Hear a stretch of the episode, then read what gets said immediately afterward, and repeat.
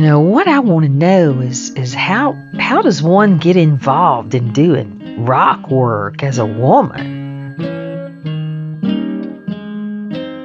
Do you really, really want to know?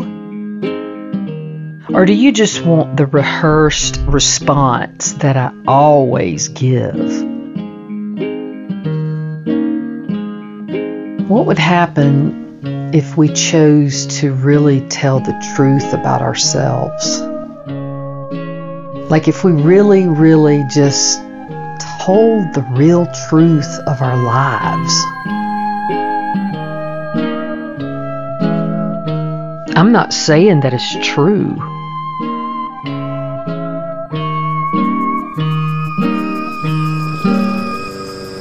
I'm saying that it's my truth. You're listening to Hammered.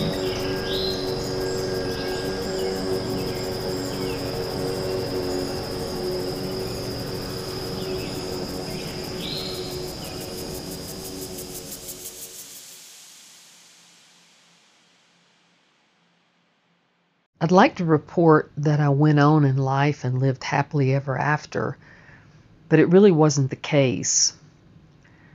I had uncovered just a beginning of unveiling dysfunction. You can't just take a year and take away alcohol and expect life to just miraculously evolve and you become this happy person in the world. It just didn't work that way for me. Not to negate or discount any of the things that I had learned or any of the things that I had been willing to do and try. And I was very grateful and, and remain very grateful for all of that. But when you don't know that you don't know, that's the tricky part. There was one magic wand that I was given during that first year. And it literally was a gift, and that was the gift of choice. I never realized in my entire life that I actually had a choice. And learning that I had a choice in every single thing that happens in my day, that was very new to me. But by learning about choice, I also had to learn about consequences. And I had to learn that choice, not chance, will determine my destiny. And by making certain choices, I have to take responsibility for those choices and the outcomes. And how am I going to change? There's a lot of disillusionment in recovery there's a lot of expectations on that that I put on myself. I really just expected to stop drinking and go to the meetings and do what I was told and then life would just unfold and things would work out and the right people would show up and the right situations would show up and once again though that was this magical thinking I don't think there's anything wrong with magical thinking, but I believe for myself that there were many, many, many dark layers that have to be dealt with, that had to be dealt with in a manner that takes a long time. And the only way to learn most of the time is through making mistakes. And I made many, many, many mistakes, many choices that I didn't know were mistakes. So my relationship with Carol continued. I was advanced at the Silk Greenhouse, bumped up to the assistant manager, and started making $50,000 a year. And at that time, that was a lot of money.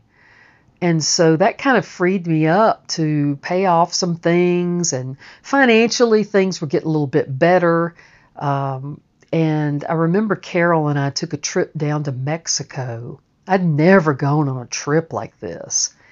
And it was just so fun and so different. Of course, you know, seeing a lot of alcohol, the first thing we got off the plane, they hand you a cerveza and they're like, oh, cerveza? And I'm like, no, Coca Cola. But this trip was very important because we went out to Chichen Itza, which were part of the Mayan ruins, one of the, the spots where there were pyramids and these these huge architectural structures. And I'll never forget getting off this bus and walking out into this area and looking up at the massive stone creations. At this point, I had not had any kind of contact with rock or stone except playing in the creek when I was a kid. But I'll never forget that day. It was a very powerful moment. The minute I walked out and looked and saw all this, I had chills on the back of my neck. I had chills all over my body. And I remember consciously thinking in my mind, I'm going to make something like this. I'm going to do something like this. It was almost like a memory. It was almost like I already knew that I had either done it or been there. It was very, very, very strange.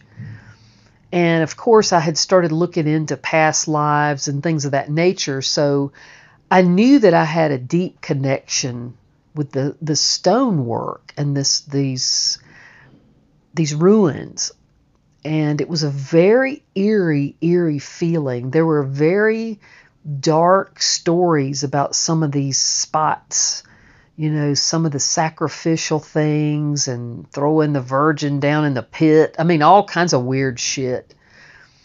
But I took it all in, and it really resonated with me on some deep level. So I kind of put it on the back burner. Like, I don't know how this is going to play out in my life, but I knew that I took something away from there that was very powerful.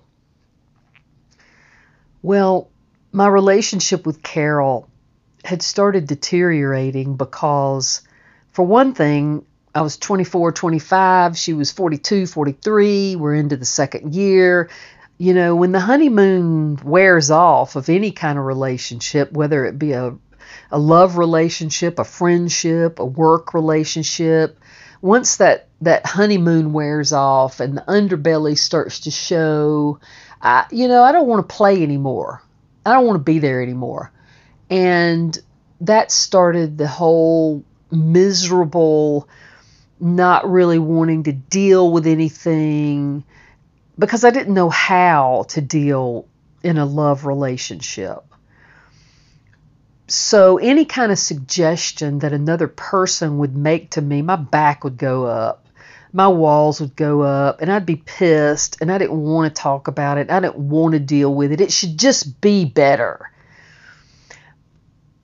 my work life was going pretty good. I'd gotten a lot of recognition from the owners of Silk Greenhouse, the headquarters, and I had come up with a plan to hang these chains all over the inside of this big showroom we had. This thing was huge.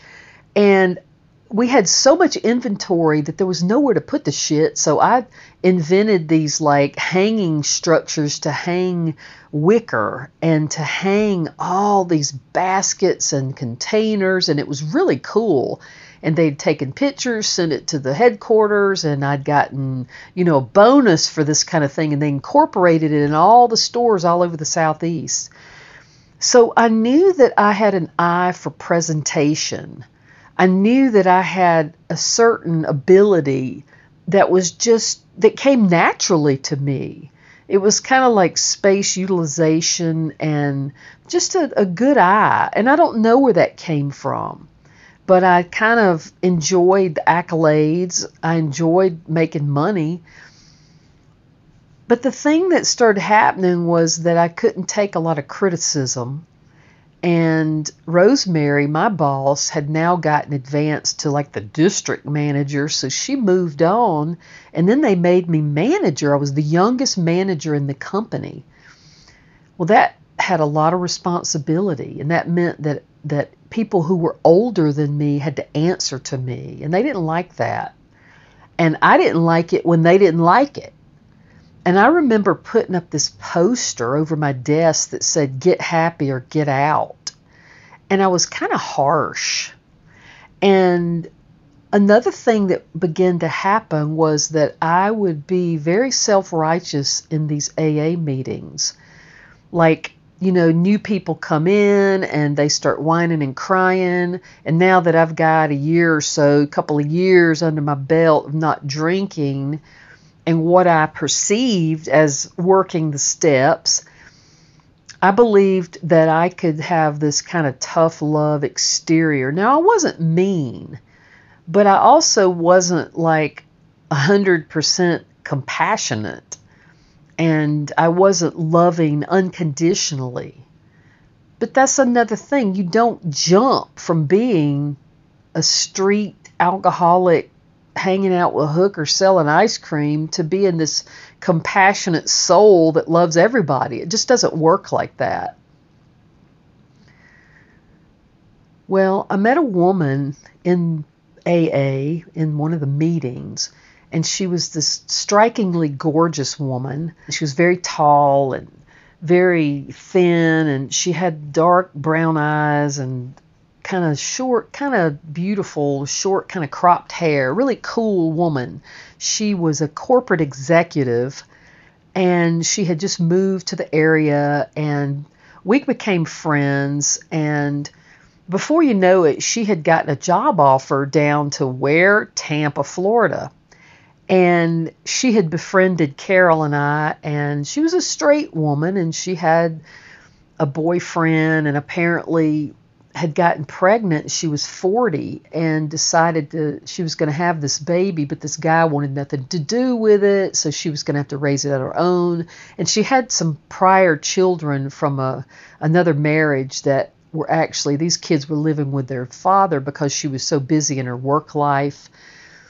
Well, we had become friends and she had gotten this big job offer down in Tampa. So she approached Carol and I and ask us if we would be willing to relocate and move with her and be her personal gardener slash pool person, that would be me, and personal chef and nanny, and that would be Carol.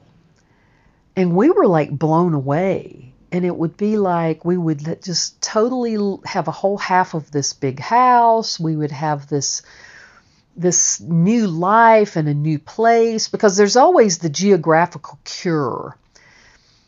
You know, if I move here, then I'll be happy. I'll be near the beach. I was a little bit gun shy of Tampa just because of my ice cream days and my experiences that I had had. But I always loved the beach. Things had gone south at, at Silk Greenhouse because emotionally I was not equipped to manage 28 people and to handle all the different circumstances. And so Rosemary, my boss, the district manager now, had brought in this other woman named Renee who had come from Pier 1 Imports. She was a snake in the grass, basically. She came in, and I was to train her so that she could take over a new store that they were opening in the metro Atlanta area. Well, being young and ridiculously naive, I showed her all my cards. I told her everything I knew about the company and how to do it and what to do and when to do it. She already had retail experience and, and she was she was slick. So the next thing I know, I'm getting the shaft and being demoted to become her assistant manager. And looking back on it, now I know and I realize I wasn't equipped emotionally or mentally to handle that job. I could I could hands on do some damn work and I was good at it. But as far as personal relations, I did not have what it what it took to not be passive aggressive and to not be controlling and to not be pouty and to not be weird. I just didn't have the tools in the toolbox to deal with all these different personalities. And so I eventually just quit. I got mad one day and I went, fuck it. And I quit. And so I drew unemployment for a while and I started going to the health club and and Carol was always my biggest cheerleader and she had uh, convinced me to enroll in college, and so I got back into school, and I was started going to Kennesaw State College, and there in in Georgia, and I was going to major in psychology, so I had my all of my stuff transferred from Brevard College and from South Carolina. And by the time it all transferred to a different state, it made me like a damn sophomore. And I was like, oh, you're fucking kidding? I got to go another, you know, how many more years just to get where I was. So I lasted about a semester and I actually did very well. I made straight A's, but I could not get my ego out of the way. And I think that's one of the the biggest problems is that there's this power struggle that goes on with yourself and it's it's like lies. I think we all have a set of personal lies. And I know for myself I had a whole set of personal lies that I believed. Now that I was moved to Tampa, here we are, and I will never forget walking out the first night that we got there and there was this huge swimming pool and I had a little cat, a kitty cat that somebody had given me named Sunny Haney He's really pretty, looked like a Himalayan, kind of blondish with a black face and white feet. He was real cute. And he walked around. It was a screened in pool situation. But I remember walking out and looking at that pool, and this shot of adrenaline or fear or something went through my stomach. And I was just, oh no, what have I done? And I really felt like I had made a huge mistake. But it was done. I was there. So the months ahead of us were really interesting. And without going into too much detail, we found out that the woman that we had moved down there with, who was this business tycoon, very sharp, very smart, very successful, was basically a sex addict or a love addict and started having different men come over in the evening and she wanted us to pretend like we just worked for her. And it got really weird really quick. And Carol was supposed to be sort of the nanny chef and then get out of the way once dinner was served to the date that was coming over and I was going to be the gardener and the pool keeper. Well, I was finding AA meetings because I needed to just go get out of there and vent what was happening. and I met this woman who was an artist, and her name was Barbara, and she was very nice. I really liked her, and she had a lot of depression. And I hung out with her a lot. I just thought she was a cool woman, and I saw her artwork. She took me by her house one day, and we looked at everything, and she was very significant to me. She really helped me through that time because I just needed some kind of connection. After coming from having so many friends and so much support, it was very hard to not have a person. And she was Carol's age. She was 42, 43, somewhere in that range and I remember we were going to this meeting and it was a they called it a eating meeting. It's when everybody brings a covered dish. And I said, Well, I don't have anything to bring. And I'll never forget, she said, Just bring a brown paper bag and come to the kitchen. and I did. I just had a brown paper bag and I came in and she said, Just come to the kitchen, act like you're bringing something. It's fine. And she was funny and she was dark and she was depressed. And and she would supplement her artwork by being a floral designing person, but also she would deliver on Mother's Day, Easter, things of that nature. So I remember going out with her on Mother's Day and making deliveries, and that was really a lot of fun to see people open their door and you handed them this beautiful bouquet, and they're all, "Oh, my son sent me that," or whatever, and and she and I laughed our head off through the day, and and so for that connection, I was happy. And I remember mentioning to her one day, only because someone had said it to me, about antidepressants. And that was a very new thing that was kind of coming into the recovery world. Now, I had no experience.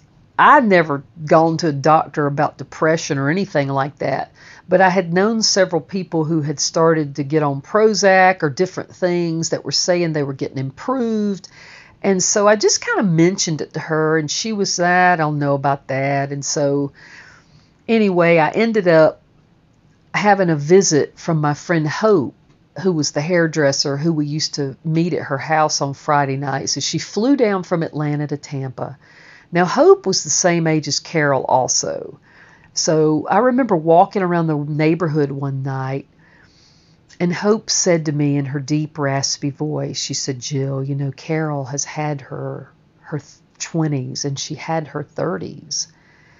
And she said, You are in your 20s and you need to be living your 20s and having that experience. She said, Carol's ready to, to settle down and have a house and a rocking chair and a, and a life, a home life. And it really struck a chord with me, and I realized that I was still very, very much a young person. And I really wanted to be doing young things, whatever that meant. And I remember one Saturday walking out of an AA meeting, a women's meeting, and, and Carol had gone to an Al Anon meeting, and we came out, and then the Barbara, the depressive artist, and a couple other ladies, we were all going to go to lunch. And we walked out, and there was this group of young people, and they were having this car wash. And they were laughing and spraying each other, and just it looked so fun. And and there was a new movement within the the the structure of Alcoholics Anonymous, and it was called Young People in AA. And so I was like, what is this whole young people in AA? and it was kind of like the a young group of younger people and I walked by and I remember looking at them and thinking I wish I could be with them instead of going with these older ladies to the diner to sit for 4 hours and talk. You know, I was kind of getting sick of talking. And really what was happening was that there was that part of myself was starting to churn, that discontented dark side that wanted to fulfill that deep, dark place. It was as if that they call it the disease. You can call it what you want. You can call it ego, disease. I don't really have a name for it. All I know is there was a part of me that was so discontented, I felt like I was going to come out of my fucking skin. And I remember sitting in that diner and drinking the coffee and listening to everybody. And of course, I could chime in and I could talk the talk because I had been learning how to talk this talk in this language. But to be perfectly honest, I was starting to be really miserable and I started taking it out on Carol. I would I would lash out and I would I had a wall up and she would try to talk to me and communicate with me. And I remember this anger just boiling up in me. And I remember one night I got so mad I hit this fan, this hanging fan. I hurt my hand pretty bad, but I felt this violence and it scared the shit out of me because I thought I never ever want to be like my father. I don't want to be a violent person. I don't want to hit people. And I'd never hit anybody sober. I'd hit people plenty of times drunk, of course, mostly in self defense. But this scared me to a point of calling my friend Hope back in Atlanta. And she wired me money and she said, Go get a U Haul and get your shit and get back to Atlanta. And in this time period, I had called my sponsor and I told her I was coming out of my skin and I really felt like I was going to drink. And I said, I'm I'm going to smoke then. I, I was almost like threatening her. I mean, she could care less. But I remember her saying to me, always keep a buffer between you and your drug of choice. And for me, if I didn't get some relief, I really felt like I was going to go to the liquor store. All of this turmoil was coming from myself. It was coming from my deep woundedness. It wasn't coming from my surroundings, but I didn't know that. I, I could still blame it on circumstantial things.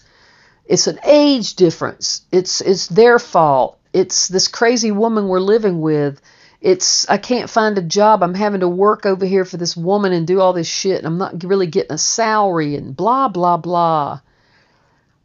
I pack up the U-Haul, I pack up the kitty cat Sunny Haney and I drive back to Atlanta and hope my friend lets me move in with her into this condo on the lake. And I pretty much slept on her couch for several weeks looking for jobs, looking for jobs, going to AA meetings, kind of coming back with my tail tucked. You know, I was kind of uh, embarrassed. And but I'd go to the meetings and nobody ever holds stuff against you. They're just welcome you back and say, keep coming back. It works if you work it. So I continued. Well, then I, I, felt like I was wearing out my welcome at Hope's. And so this other lady said, You can come stay at my house. And her name was Diane, and she was very kind. She was a corporate woman. She had a nice home. She welcomed me. I stayed at her house. She had a daughter who was a teenager, and I kind of, you know, helped talk to the daughter because I was younger. I was close in age to this daughter. And so we kind of became friends. But once again, I felt like I was wearing out my welcome and still looking for jobs and finally landed this job. And it was with this construction company, and they did fire restoration. Well, at this point, I would have taken any job. It didn't really matter. And so it was all these redneck men, and it was like, well, you know, you're going to be like the cleaning lady, and when we go into these houses that are burned out, then you have to go in and clean, and after we get stuff kind of built back, and blah blah blah. And basically, this was a insurance scamming company. Yes, they could do contracting work and they could build back, but they would go into these like really horrible fire ridden situations and they would salvage everything they could as cheaply as they could to get these people back into their home.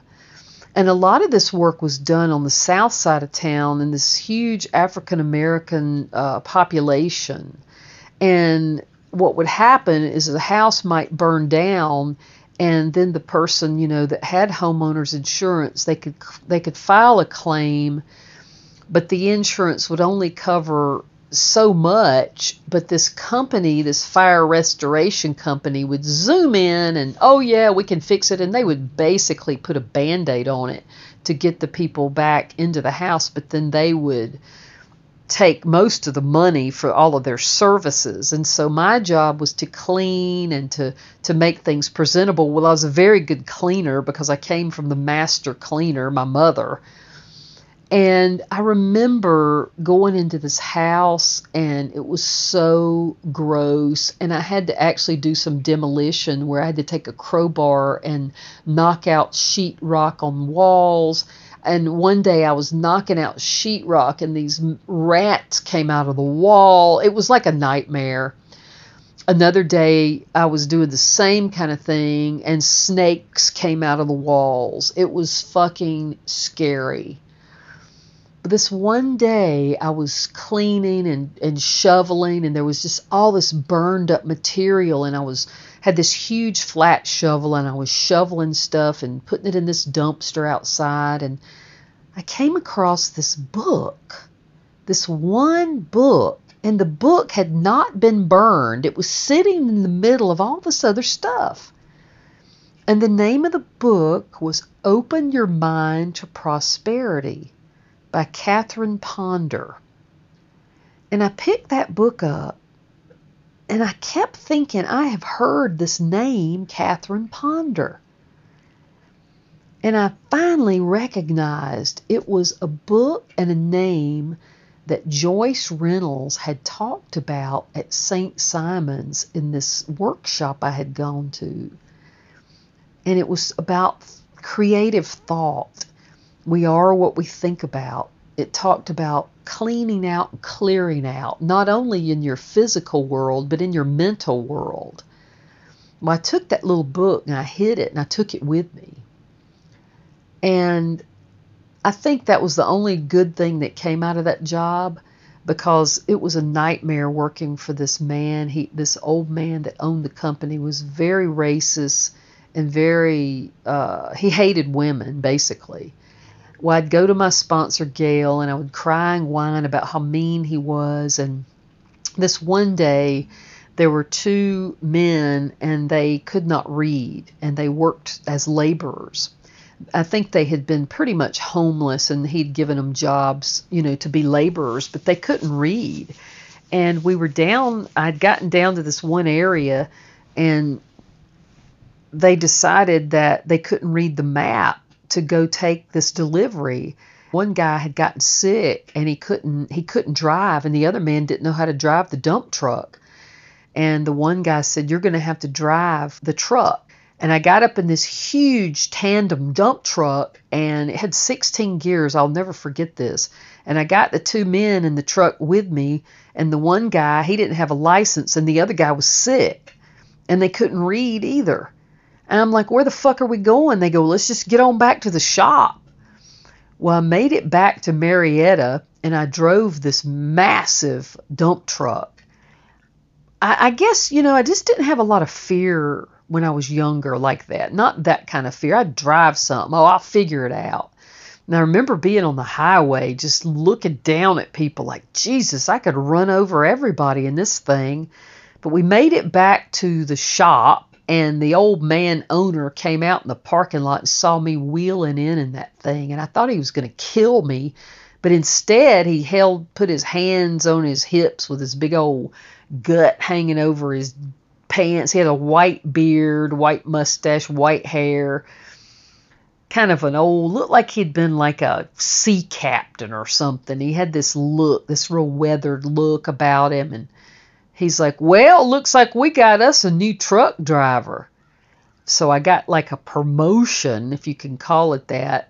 I was making $6 an hour.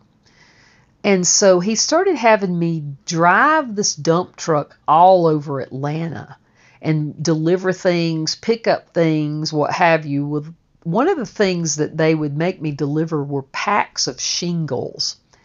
Well, shingles weigh a lot.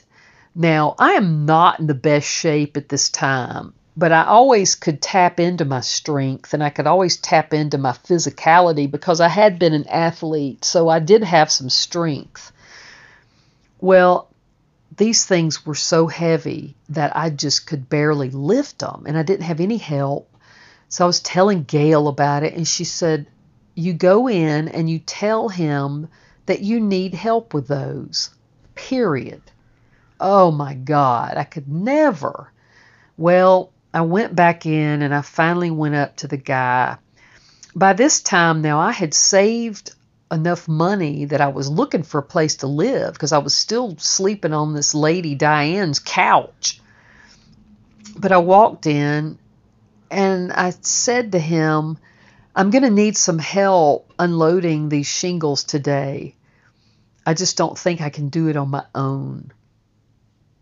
And he sat in silence and stared at me. He goes, God damn. I guess I'm just going to have to get me a goddamn man. I knew this wouldn't last long. And oh my God, it was like the same old familiar southern man beratingness that I was so accustomed to. And instead of bowing down and cowing down and apologizing to this motherfucker, I said, Well, I guess you will and I walked out. And then, of course, I panicked because I wasn't sure where I was going to go. What am I going to do now? Oh my God. And I went back to the lady's house in which I was staying and I told her what had happened and she was like it's okay it's okay you know you're going to be okay. She goes by the way I have this lawnmower that I was thinking you could have if you want it. And I go lawnmower? And she said yeah it's just this tiny little lawnmower and I had never seen a lawnmower this small in my life. It was so little and I could put it in the trunk of my Toyota Corolla but she offered me this lawnmower. And I thought well I guess I could always cut grass you know and then, ironically, there was this other lady in the meetings, and she came in one day and said, Jill, I brought you something. I said, What? She goes, I've got this weed eater that my mother had in her basement. It does have a gas cap, but it's barely ever been used, and you can have it. So it was presented a lawnmower and a weed eater. So in my thinking, I'm thinking, oh, well, I guess the universe wants me to cut grass and to weed eat. And so there I had this opportunity. I just basically knocked on doors, and some people would hire me to mow and to weed eat for very low amounts of money. But it was enough to kind of get me over this hump. And so I finally looked in the paper. Now, in the meantime, I had left Carol in Florida, but we were you know, kind of corresponding. I would call her, collect, or we would talk, and we're kind of mending things. Because uh, once you get away from somebody, then you miss them and you feel bad and all that. Well, I found this rental property, and I went to this lady's house, and she had a big swimming pool, and she was kind of like one of those, like a redneck with money, you know. They got the big ranch house with the real trimmed, perfect bushes and just I don't know. There's a certain sterile look about it. I don't know how to describe it, but there's a, a personality that goes along with it. And her hair was so black. It was so dyed black. There wasn't one strand of any other color except jet black. And she was probably like in her late 60s. It was real interesting, very tan and really long white painted fingernails. And she told me about this property, and it was $300 a month. She required a $300 deposit. Well, I had about exactly the amount, and I just took the dive of faith and I rented this place. I went and looked at it, and it was in this kind of ghetto area over near Marietta Square. But these homes were duplexes, and they had been built for basically Bell Craft, which eventually became Lockheed. So it was Lockheed housing for workers. And this particular spot that I rented was a two bedroom, one bath. It had a little fireplace. It was actually pretty cute, but it needed to be cleaned and the carpet ripped out. It needed work. And so I went ahead and just did it because I cannot keep living in people's couches. And so by this time, Carol and I had talked a lot, and she decided she would come back and we would try again. And I was like, oh, great. And so I remember coming home and I saw her car in the driveway. I had given her the address. And I pull in the driveway, and I had not seen her in probably six to eight months. And I was really excited to see her. And I came to the door and the door was locked. And so I knocked on the door and I knocked on the door and finally she opens the door with the chain lock, looks out at me with this really kind of angry look. And I went, "Hey." And then she unlocked the chain and she opens the door and the first thing she says to me after all this time is, "You mean to tell me that your self-esteem is so low that you think you deserve this as a place to live? And I kind of laughed and I went, Seriously? She goes, I can't live here. This I've lived in New York, New Jersey. This is worse than any kind of place I've ever lived. I can't live here. And I and I laughed again. I said, You're kidding, right? And she was dead serious. Well, that went all over me because I had scraped and saved and put myself through this hell to get enough money to get this place. And for me, it was like, at least I got a place now. The house, the duplex, was on Bernie Street. Bernie Street was going to be a huge, huge event in my life.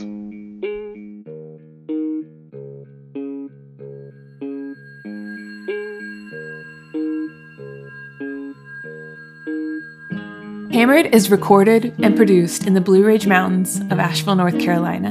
It's narrated by Jill Haney, produced by Maggie Briggs and Jill Haney, and with sound design, editing, and music by Alexander Rodriguez. Our beautiful artwork was created by Lauren Caddick, and we'd like to send a special thanks out there to Minnie and Robin. You can check out our website, podcasthammer.com, and follow us on social media for updates.